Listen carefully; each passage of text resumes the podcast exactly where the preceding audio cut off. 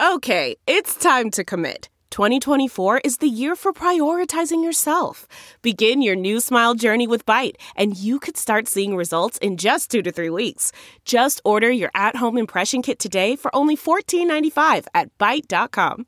Byte Clear aligners are doctor directed and delivered to your door. Treatment costs thousands less than braces. Plus, they offer financing options, accept eligible insurance, and you can pay with your HSA FSA. Get 80% off your impression kit when you use code WONDERY at Byte.com. That's B-Y-T-E dot com. Start your confidence journey today with Byte. Welcome to Blue Mountain Village Voices. Hello and welcome. Winter is finally here, and since we're on the cusp of ski season, we thought it was appropriate to interview a Blue Mountain expert, Stacy Manning.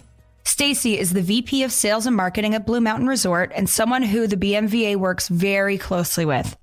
Andrew and Stacy discuss mentors, how to become a better leader, suggestions for the younger generation, and most importantly, the ski season at Blue and what it's going to look like in 2021 and 2022. We hope that you enjoy. Well, hello, Stacy. Thanks for joining us. I'm wondering if you can start off by telling us what brought you and your family to the South Georgian Bay region. I came to Blue Mountain with my husband and two of my children in tow, and we came to Blue Mountain from Pemberton, British Columbia, and both my husband and I worked in Whistler, British Columbia. The reason we came to Blue Mountain was family.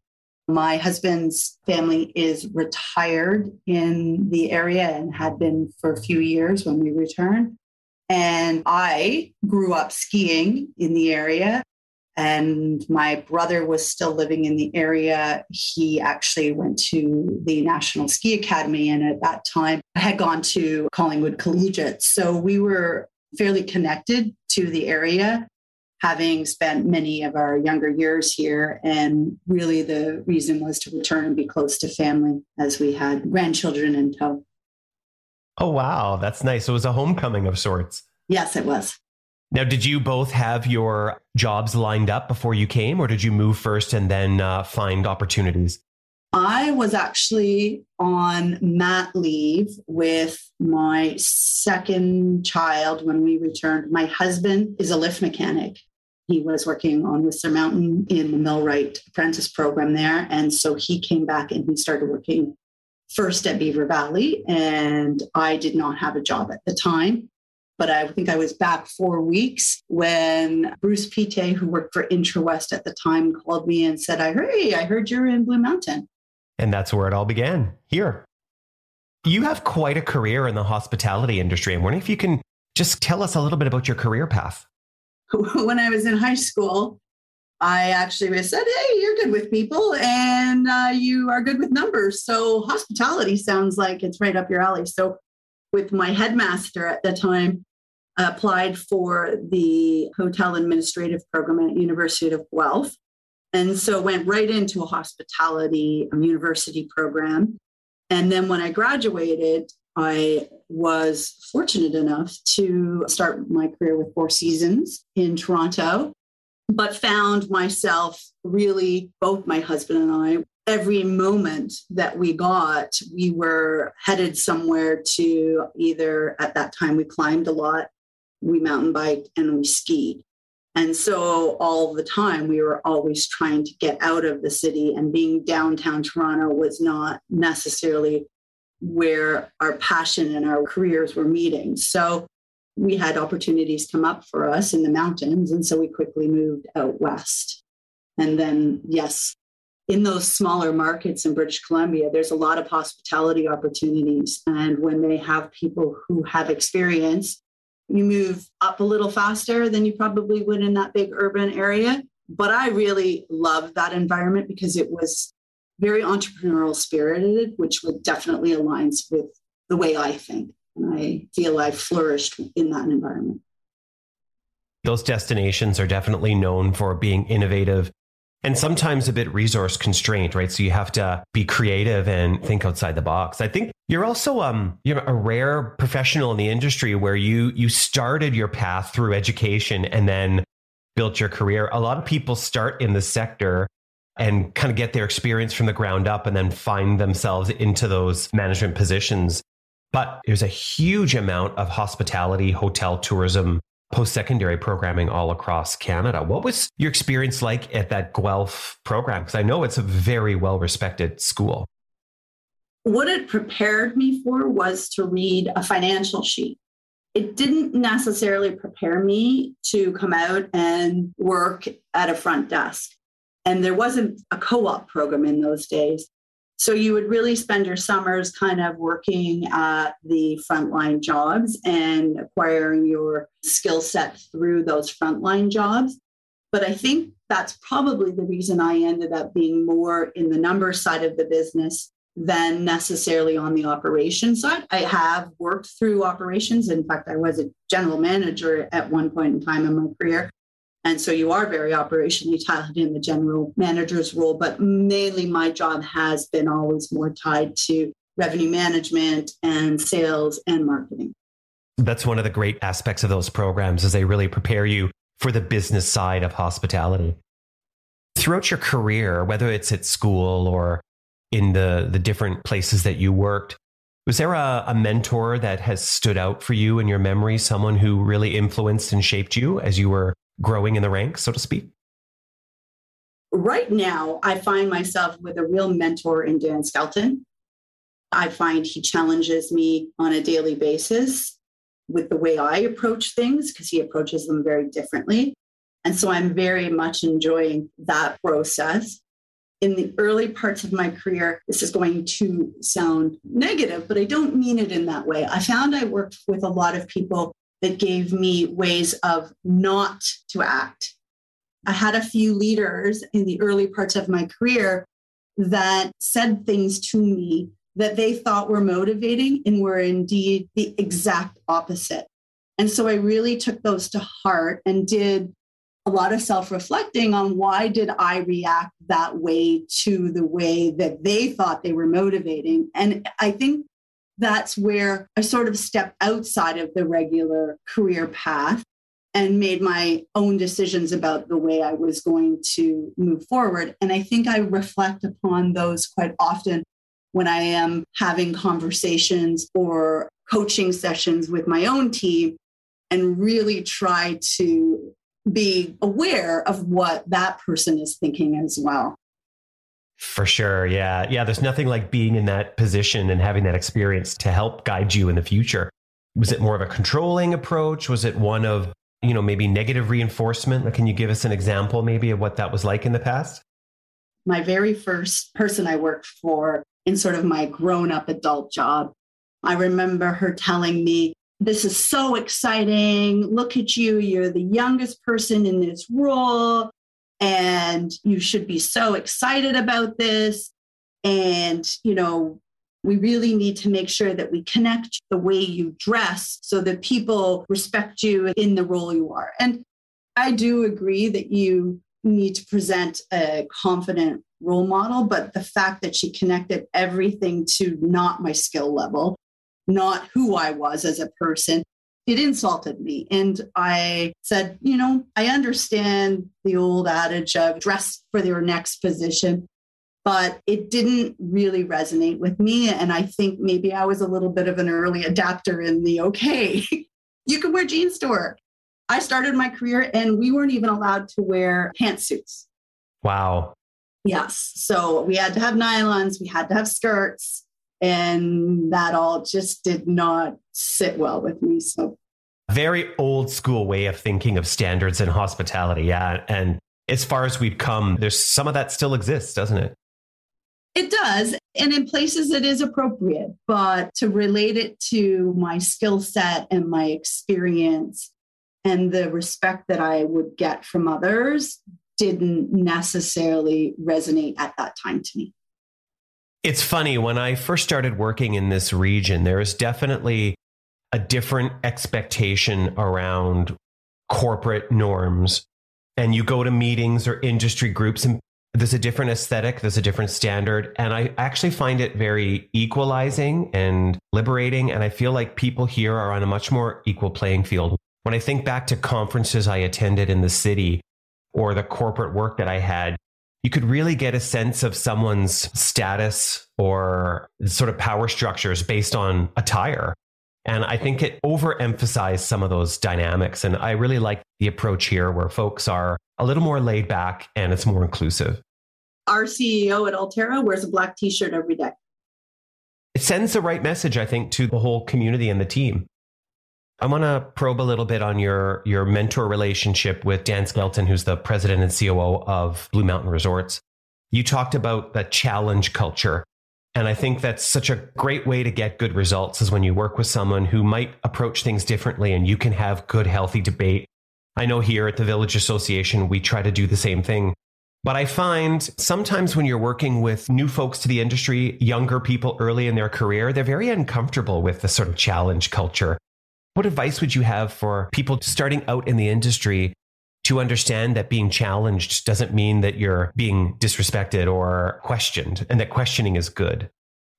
It's a great question because I think being comfortable to be challenged comes with maturity or just the confidence you are in your role. So it's very difficult, you know, to challenge back and forth. The one thing that I would always suggest is ask questions, be prepared to be wrong, be prepared to learn from them. And it's okay not to always have the answer. And that's what Dan challenges me on all the time because I am a person who has answers. And I did a lot of self assessment on that. And the reason I have answers is because I want to get to the answer. And then I am okay with failing at it because I feel like I've learned something and can move forward whereas Dan is far more methodical and analytical to get to the right answer. It doesn't mean they're just different approaches, but it's trying to understand the difference. And so I think what we have to do is teach people to just ask questions and keep open minded about things and ensure that we build a culture that allows people to make mistakes and feel supported through the making of the mistake and then the learning and then the the redevelopment of the new answer. Yeah. And I think in leadership contexts, you've got to walk the talk. So if someone does make a mistake, you've got to be nurturing and supportive and not make it a consequence for that to really come to life. I can relate to that. One of the hardest things I've had to challenge myself on is I have this innate need to want to have the answer and for people around me to know that I will come up with an answer. And I sometimes feel that saying I don't have the answer or asking questions is a failure. And I have to challenge myself to go, no, you don't need to have the answer. You just need to be able to ask questions. But it's hard. It's almost a constant reminder. But it's good to work with people who challenge you and support you, right? Yes, exactly. and I'm sassy. I live in challenging. I manage people who don't find challenging conversations fun so that is uh, really like I'm growing as well and learning because I like challenging conversations, but not everybody does. I have found one of the tricks that I try to do is I try to say to the team, challenge me, get comfortable challenging me, hit me with it. I can take it, you know, and that kind of it can be fun in a way, you know, and you can use yourself as a bit of a of a case study. So I'm going to ask you a little bit about the evolution of Blue Mountain and our community because you've been a leader in the community and within this business for quite some time. And you have built quite a career in sort of alpine resort environments, like you talked about out west. I'm wondering, what do you think that the village master plan that sort of, you know, kicked off in the late 90s and early 2000s, what do you think it got right? And so for those listeners who might not be aware, the master plan was there was, you know, for many decades, there was uh, ski operations, golf, some hospitality and, and hotels and conference space. But in the late 90s, early 2000s is when the really large development happened with new hotels, new commercial, public spaces, and kind of took us to that comparable to a Whistler or a Mont Tremblant. So, you know, in your experience, what do you think has been the most successful in that? So, without going through my whole resume, I've had experience at Sun Peaks, I've had experience in Whistler, I've had experience in Mammoth with SWA, and people might throw stones. But I think one of the reasons that Blue Mountain was so successful so quickly well, first of all, location. We have a great audience within a very close proximity. But one of the significant differences at Blue Mountain is that there is one large operator that is fairly entrepreneurial and fairly out in front and willing even pre Intrawest, the Weider family was always ready to come up with a new idea, try something out, invent it themselves. That is the spirit in which Blue Mountain has always had and is embedded in the culture. And so, just not to go into the how the other resorts are made up, you know, when the mountain is one person and the village is a hundred other people and the attractions are a hundred other people, and it just is very difficult to get that forward motion. And I think the large operator at the very beginning gave that forward motion and had the financial ability as well as the spirit to move forward and make big decisions fairly quick. And I think that is one of the reasons that Blue Mountain was able to build momentum so quickly, where some of the other resorts had to do that consensus building that took a lot of time, as well as allowed a lot of people who weren't necessarily aligned with the overall building of the business or the destination that were a little perhaps more in it for personal gain that jeopardized some of the, the momentum in those resorts. Not to get too specific, I could go on for hours and hours with a compare and contrast on that one. So, and I'm sure there'll be people who challenge me, but that's okay. That's what it's all about. But I do understand what you're talking about. Is there was a bit more of a of a tighter network of partners at that critical point of redevelopment, which enabled things to move and progress and get to where they are now. And, and there are still other voices around the table and collaborative frameworks that make that happen. But when you have a single player that has a strong desire to grow and innovate and make influence, it does help. And it can be a unifier. Now, on the flip side, anything that if you could go back, if you were in the driver's seat, anything you might have changed or done differently or I think that because we had such a strong local support and local community, I don't think we made enough allowances for the reality that we would run out of staff. I don't think there was enough forward looking on the impact of the overall destination on real estate in the larger area. Blue Mountain kind of felt different than the other resorts. It wasn't as remote. It had local communities that supported it it had local populations that were there for other reasons besides just recreating. And so I don't know that we laid the groundwork early enough to ensure the sustainability of the resort with regards to building lifestyles for people who want to live and work in the resort. Yeah, I would agree with you. I think that, you know, going back in time to more effectively flesh that out and work with the local governments and setting up planning frameworks 20 years ago would make a big difference. And I think part of that was a recognition at the time that there were sectors in transition. And so by not concentrating, say, employee housing in one area, this whole resort and economic engine could breathe life into all of the local communities, which it did. But I think it was maybe underestimating just how much growth would come and the good news is, it looks like we're starting to get there. You know, Stacey, you worked very closely with myself, a number of stakeholders on the first labor supply task force and the attainable housing research that we did. You know, here we are a number of years later, still advancing slowly. In your position, give us a sense of how you interpret the length of time it's taking to get there. Wow, way to bait me. there's a reason every time I get in front of the minister, I ask her about, so are we going to have any movement? Do we have any short term strategies? Because these long term strategies we've been talking about for seven to five years don't seem to be doing much. So, this is exactly where we talked about last week at the Ontario Tourism Summit. I think we need to change our thinking. In sales and marketing, I'm all about growth. How are we going to bring new markets to Blue Mountain? who are those new markets? How are we going to keep it new, keep it fresh? Because we have to rebuild the story every single year so that our true loyalists need to return. And the reality is, with growth and development comes more staffing requirements. And so I think our conversation that we had is I think we actually have to start thinking about how we start tying more technology to what we do start adjusting the guest journey so that it requires less high touch points so that we can keep the precious staff that we have for those jobs that really need eyes on for safety reasons.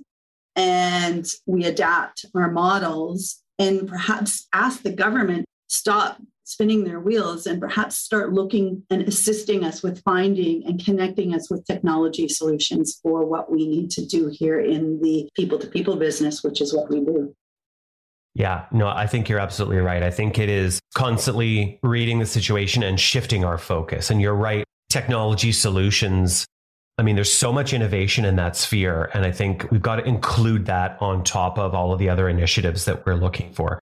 It's complex it's not something that naturally comes to us in the tourism and hospitality business because we're about providing experiences with people for people. I think we really need help in it. And I think we really need, yes, we have to come up with more housing solutions. This is a parallel program, not a this or that. But I don't think we're ever going to completely solve our labor solution without increased technology. Have you ever thought, I'd love to have a podcast just like this one? Well, I can help. My name is Matt Kundle, and everyone at my company, the Sound Off Podcast Network, had a hand in making this show. Whether it was about the sound, the discoverability, or that you're just enjoying the show, we are all about the detail. If you think you have a podcast in you, reach out to me via email, matt at soundoff.network, or check out the website and become one of the great podcasts we work with at soundoff.network. I have such a reverence for all of the frontline and beginner jobs in our industry because I've done most of them myself. And I learned so much serving guests, working as a bartender, working as a front desk agent, you know, working as a server, working in housekeeping, all of those. I learned so much along the way. I truly believe one of the reasons why I am as confident as I am as a facilitator is because I worked directly with the public having difficult conversations every day for so many years. I mean, it really prepares you for a future. So I always look at those roles. I know they're often undervalued, but they're really important. And I think they're really skill building. So, you know, for as much as we want to look at technology, we also want to make sure that those roles can remain because they're great builders of skills and talent and experience. So, Blue Mountain Resort became part of the Alterra Mountain Company family of resorts a few years ago. I'm wondering if you can talk to us a little bit about how that uh, new ownership structure and integration is benefiting the ski community. Well, it's so funny. I said it to just on Sunday to a group of people that are actually own houses in Whistler. And I had to remind them make sure you get your Epic Pass, which I probably shouldn't be saying in an icon location because they go off sale. And then I said, and then all you have is lift tickets. And they said, oh, yeah, and the lift tickets are so expensive. And I said, but yes, they are. However, in my history of skiing, as long as you think in advance and get yourself that pass, it's never been as affordable to get to as many resorts in the past as it is now. But you do have to think in advance. You got to think about when you're not skiing, you got to think about skiing. And for me, as a person who has never left Canada to work, Alterra, and so Vail has never been an option for me. Vail, the creator of the Epic Pass, and this pass for many resorts that we have moved to with Epic, Icon, and Mountain Collective. I am really happy to work for Alterra. Alterra aligns with me with the way that I want to conduct myself in and through COVID, the tough times. They have been supportive of all of their employees. They have actually impressed and amazed me at times with how they've conducted themselves. And this is also going to sound bad. What I really like is they leave the resort operation in the hands of the resort chiefs. And the resort chiefs run those businesses because they have been in those positions for a long time and they are the closest to those resorts. And we maintain our culture and we maintain our brand. That's what drives all the decision making on the ground. Which makes sense it's a collective of sort of autonomous resorts, locations, and teams, and yet you're coming together to learn. And I think the shared pass dynamic or the family pass, like the icon, for example, that's a relatively new phenomenon, isn't it? You buy one pass and it's good at a number of locations in North America, global. That's a new kind of trend in ski. What were the drivers of it? Was it around giving more consumer choice? Was it about efficiencies in business? Yes, yes. For the resorts, making snow, hiring the large staff that we have to have to run a ski resort, the heavy equipment that is required to broom the snow, move the mud, everything that is involved on that side. It requires a lot of capital outlay by, in some cases, very small operators to, in some cases, larger operators. And in the old model, we would sit and we would wait for the customer to show up. And the customers would buy passes and they would show up and they would buy the tickets, and we were pretty consistent. But our mark has been fairly consistent for a very long time. And then people became more fickle and there became more things for other people to do. And so they didn't necessarily always show up when we needed them to so that we could cover our costs in the snow that we had groomed, in the food that we had in the day lodge ready for them to eat. And so we really needed to ensure that we had our costs covered before people arrived. And it's really about making sure that we can cover our costs and provide a really good experience and hopefully grow more skiers with the flexibility that those passes offer. In the few years that those new passes have been available, are you seeing, you know, I'm not going to ask you for numbers, but are you seeing the market respond positively? Like, is it helping more people find skiing and engage in skiing? On the numbers, yes. Passes are increasing. Ontario's pass numbers increase every year. That's great. What I want to tell you about is that we we didn't do one last year because of COVID, but the year before we did a opening event called a Stoke event, just basically building the Stoke for winter and standing in Jozo's with all icon pass holders and listening to them talk about their plans for what they were going to do with their icon pass, all the resorts they were going to visit, reignited my excitement in traveling and skiing and getting there however you can. I joined a Facebook group that is for icon RV dwellers, and it's basically following these people with their icon passes. And they share information about where to park and where the snow is good and when the snowstorm's coming. So you need to get to the resort. And I, of course, am working I just enjoy the people's passion for the sport and how these passes are allowing them to do that. So that's great. It's building a real community. That's the fun of talking about the Icon Pass. I can, we can go into the numbers, but the fun is actually listening to the people and hearing how they're using it. I think there's this misperception that skiing isn't necessarily growing or that it's not, you know, attracting new players or new participants. And the truth is, it is. And the way that the industry is adapting and changing to add more value, create new experiences is stimulating that. I'm wondering though, the ski industry is sort of known for perhaps having a, high barrier of entry, maybe a little more expensive than other sports, certainly attracting a upper middle class market. But I see a lot of new faces on the ski hill and a lot of new Canadians, a lot of young people, young families where's the future skiers coming from? Like, what are you seeing in those learned ski programs and those day tickets? You know, what does that profile look like of people who are just discovering skiing? What do you see there?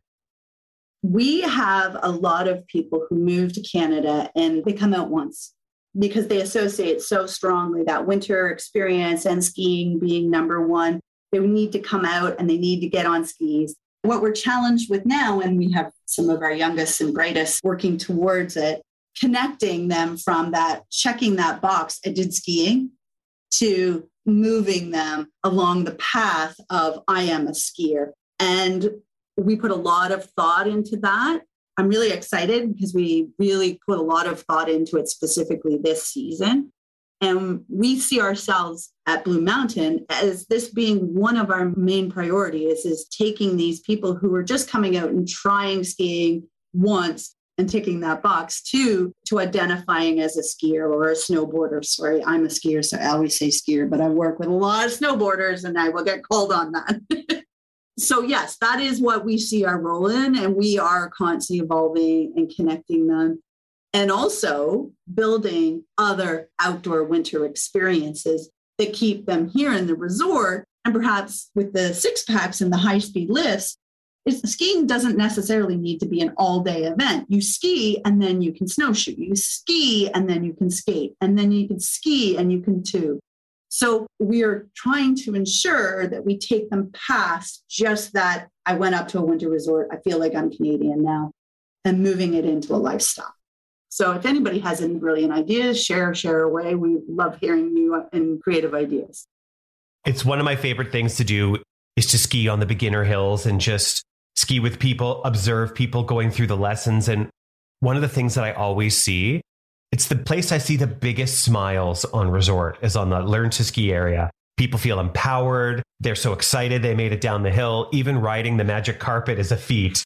And, uh, you know, my partner tried skiing for the first time last year and he was out 10 times and is super excited about going back this year. And prior to last year, you know, his response to winter was, eh, you know, I don't, I don't really know that I love cold that much. Once you get a taste for it, it's a lot of fun. It makes such a difference, doesn't it? it makes such a difference. And I agree. I think the first day you ski is usually your happiest day of skiing, unless, of course, you learn how to ski and then you learn how to ski powder and then every powder day is that same experience in your role i mean you're responsible for sales marketing revenue management so much. I'm wondering how do you stay connected to the needs of the consumer? It's uh, funny you say that because i've been around long enough that i actually used to work without social media. And we were always trying to figure out how to be connected with the consumer now. And truth be told, connectivity to our customers came very, very quick with social media. It is a great form to be able to understand what your customer is thinking. And it is instantaneous. Sometimes you like it, sometimes you hate it, sometimes it's critical, sometimes it's constructive. There's a lot of it. So, you, what we have to think about now is how do you take it and make it applicable and not hurtful and implement change that needs to occur but you know we also have to ensure that we're surveying as well where we can get down and get a little bit more critical so it's both between the surveying as well as through the social media because right now we want to make sure that our 5 by 7 community has the best winter they've ever had in their lives we're so amazed by our Ikon pass holders and our five by seven pass holders. We have never seen such support in numbers as well as just commentary and passion from those guests. And so we've done a survey and we're really looking to say, what is meaningful to you? How do we connect it to your experience and make this the best winter of your life? It's a really good point, Stacy, because not only are you tracking social to learn what the experience is, but you're using your customer base to get in touch with them in advance to learn what they're looking for so you can be prepared. So that's a great example of, of how to stay in touch with your customers is before a season or before you're directly selling or engaging with them to connect and ask questions. And digital tools make that so much easier, don't they? So much easier than even 10 years ago. Yes, but it is tough because there is a lot of stuff on there sometimes that can be very critical and not always constructive and not always helpful and not always something you can move forward from. Yeah. Do you find it sometimes difficult? Like it can be easy to be pulled into the rabbit hole of some toxic commentary. We've all been there. yeah, we have. I also believe it can be easy to dismiss toxic content when in fact what they are sharing there's some truth in it or there's something there that you need to pay attention to so it's kind of like those challenging conversations you talked about with your colleagues. Social allows you to have challenging conversations with customers. It's just, you got to put it in the right context, don't you? The lens that I always try to put on when I get into that rabbit hole, I have to step back and evaluate. There was key decision making points that we put into getting to the answer that we made or the conclusion we got to or the change that we made. And so when you get an abundance of feedback, you need to analyze whether getting into a debate on social is going to make this move forward, if it's just going to add fuel to the fire. And sometimes you've made a decision and you know there's no going back and you have to just move forward. Other times, if you look at it through that lens, you're able to say, you know what, we could tweak that a little bit. That's valid. but always ensuring that you're examining the feedback based upon the decision making process that put that change in place. And I think what you're suggesting that people do is make a decision and then move on from it rather than maybe leaving it unassessed. You take the time to pay attention, you make some decisions, and then you press forward. I think that's good advice. Before we sign off, is there anything else that uh, listeners can expect from the 2021 22 ski season? Any senses of opening day or what people can expect? I've learned not to call an opening day. a winter seems to surprise us every year. I will say, exciting this year. It will feel on the ski hill a little closer to normal with regards to the fact that we can load lifts back to capacity. Our lift lines, we will have the still the ghost lines for people to be able to provide themselves the space that they need so that they feel comfortable. But it'll be more about self management and making sure that you are providing yourself the comfortable physical distancing that you required for yourself and less about the hard nosed rules that need to be followed. We're still working with public health on finalizing the details. So, how we will approach everything safely. And I think you'll notice that we have always made sure that we carefully and thoughtfully approach all of the safety aspects so when we have that full story of what it'll look like when you get on a lift, we'll announce it. But right now, we're very close to being able to tell the whole story. The two things that are sort of the big question is can you load lifts? Yes, we can load lifts to full capacity. And no, Blue Mountain will not require proof of vaccination, and that is in alignment with the Ontario regulation. And, you know, kudos to yourself and your colleagues. Last year, I think the protocols that were implemented when we were able to open were so well managed. And I know guests felt very safe and taken care of. And, you know, I have joined you and your colleagues from the snow resort associations across Ontario on all of your planning work that you've done working with the Ministry of Heritage, Tourism, Culture, and Sport on the working group. There's so much behind the scenes work going in to make sure that this ski season across Ontario is as great as it will be. Well, a lot of people don't see that behind the scenes work, but thank you for all of that you and your colleagues do on that front. It makes a big difference. You can't say that skiers and snowboarders aren't a passionate group. There's a lot of passion. And I'm sure the Ministry of Sport wasn't ready for the passion that came from the skiers about closing their exercise last year.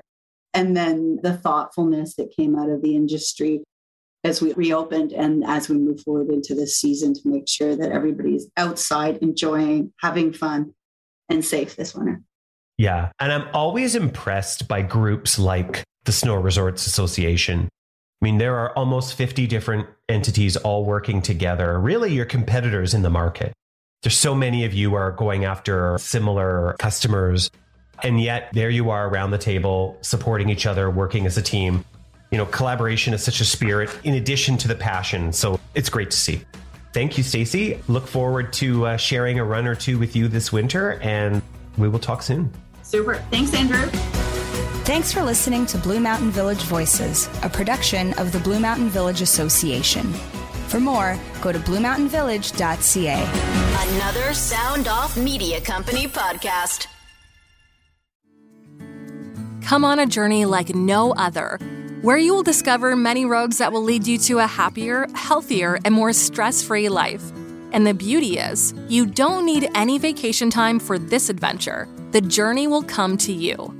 Join Avery Rich on your very own journey into yoga Along the way, she will demystify yoga poses and guide you into a yoga posture or short sequence, all in less than 15 minutes. You have nothing to lose but stress. The Journey into Yoga podcast. It's not for people who like yoga, it's for people who don't like yoga. Follow or subscribe on Apple Podcasts, Spotify, Amazon Music, or at averyrich.com.